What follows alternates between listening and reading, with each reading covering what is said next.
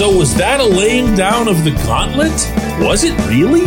Good morning to you. Good Wednesday morning. I'm Dejan Kovacevic of DK Pittsburgh Sports, and this is Daily Shot Steelers. It comes your way bright and early every weekday if you're into hockey and or baseball. I also offer daily shots of Penguins and Pirates in the same place that you found this. Mike Tomlin at his Tuesday press conference was asked about Kenny Pickett.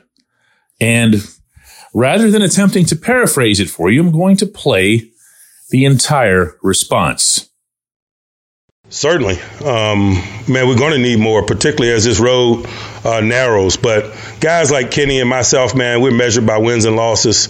Uh, he and I talk about that often and, and, and openly. Um, we know what our jobs are. Our jobs are to win. Um, and, and so that's where we are. That's where our focus is. Um, you know, I love the fact that he he, he embraces that. Uh, down in and down out are some are there some things to work on certainly, um, but it's not like we're going to start on Wednesday uh, working on those things. Uh, we've been working on those things, and we will continue until we get the desired result. Yeah, you want to talk about something that's going to be dissected again and again and again all week long, maybe even further into the future. We're going to need more from Pickett going to need more. Okay. Future tense. You can couch it whichever way you want. But the fact is, and I do mean fact, it's the first time that Tomlin has spoken anything of the kind or anything for that matter that's even remotely negative about Pickett. When he starts trying to throw in little terms like both he and I understand that this is about winning, when he throws in, this is a conversation that we've had many times and this work has been ongoing. Look, it's open to interpretation. All right. And I'm going to give it my own shot here and you're free to do yours. Mine isn't definitive by any stretch. I get the sense that there's a mounting frustration, that there's a mounting sense of, listen, this is okay. What we're doing and I did tell you that it was all right if we were winning. But you know what? That other part where you're allowed to be a good quarterback and everything, that would be all right too. Because as almost everyone everywhere is acknowledging, the way these Steelers have gotten to six and three is not sustainable. There's not a debate to be had there. There's not even a friendly discussion to be had there. No team ever in NFL history has been outgained in all nine games of a regular season and had a winning record, much less six and three. And now you're heading into AFC North territory with back to back games in Ohio. And you think you're just going to be able to slog your way through it? No something better is going to have to happen. And something better is absolutely going to have to happen at the most important position. It's one thing to, you know, in my case, cover these games in, in, in any case to watch these games and say, look, you know, they, they pulled it off and, and you're in the moment and you might, because you're in the moment, say to yourself, well, there was that one play that Kenny made in a very timely fashion. And you'll circle that and you'll feel good about it. And you'll say, see, right, that, that's there, that's there. And, and that's just coming. But when it doesn't come on any consistent basis, when it seems to be playing out the same way Sunday after Sunday after Sunday, something's going to have to change. And it's also human nature especially if it's accurate, to focus just as much, if not more, on the offensive coordinator. But aren't we kind of getting past that?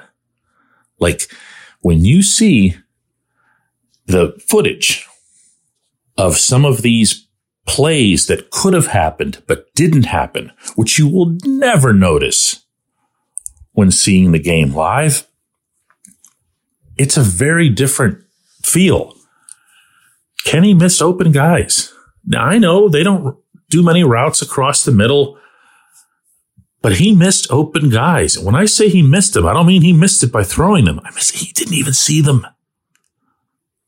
You know, the one that's kind of making the rounds right now virally on social media is of Diontae Johnson busting down the left sideline. And I mean, he's open right away.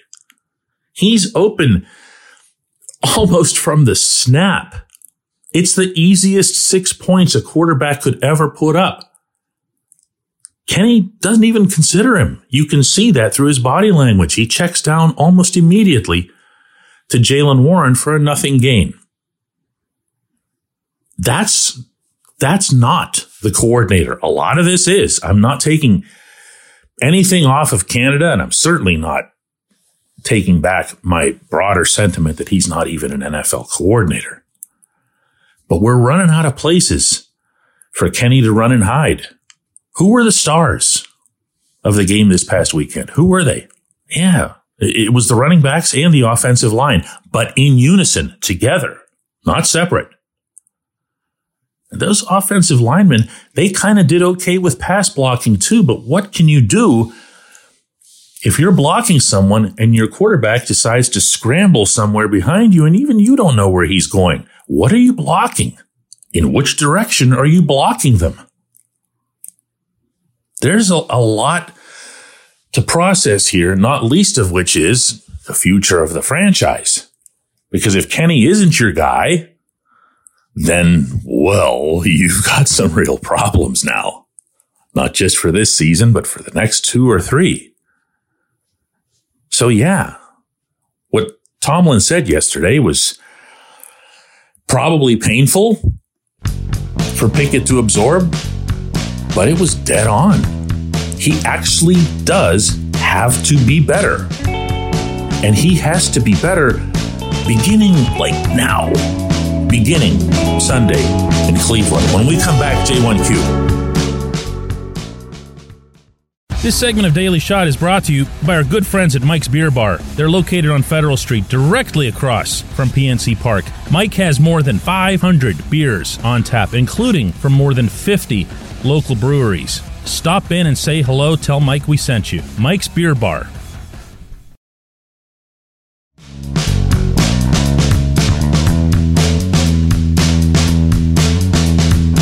Today's J1Q comes from Dana, who says, DK, is it just me, or is everything you're saying something that should be coming from the lips the quarterback's coach? Kenny Pickett appears to be living in his fears, and it's the job of his positional coach to teach him how not to do that.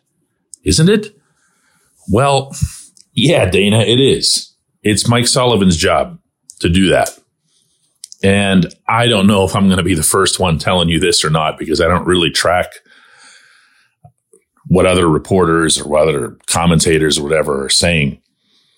But there's a strong sentiment within the Steelers that Sullivan isn't the guy either. And when I say either, I'm including Matt Canada. Sullivan is Pickett's positional coach. He's been Pickett's positional coach since he entered the league, and he's not getting results. The truth is, because the quarterback's coach is, for some strange reason, not really a high profile position in the public's mind, will almost always skip right past them and go to the coordinator. Sullivan's kind of gotten off free here, meaning from the fan base, I think. Whereas if it was, let's say, the offensive line coach or secondary coach, they would be targeted a lot more often. Am I right here? And I can tell you that that's not the case on the inside. I can tell you that there's also at least a thinking, and this is far from confirmed. I'm not reporting it. I'm not making it out to be some big, cold, hard fact. But there's also a thinking that this is part of why Canada wanted to go to the sideline or why Canada was told to go to the sideline. Either way, if Canada's principal purpose for going to the sideline was so that he could be in more direct communication with Pickett, ow. Okay. Because there was already somebody who was supposed to be doing that.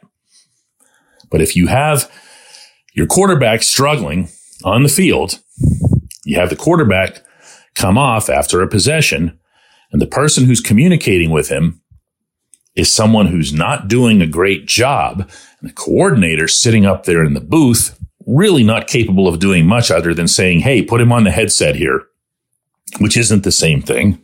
All kinds of other noise going on. Uh, yeah. So yeah, that's, that's my answer to you, Dana. It's yeah. And that's as much as I have. I'm not holding anything back. Sometimes I do that because, you know, I've been trusted with some information on background and I'm not supposed to share it. Uh, that's not what this is. This is something that's being pretty commonly uh, bantered back and forth inside that building.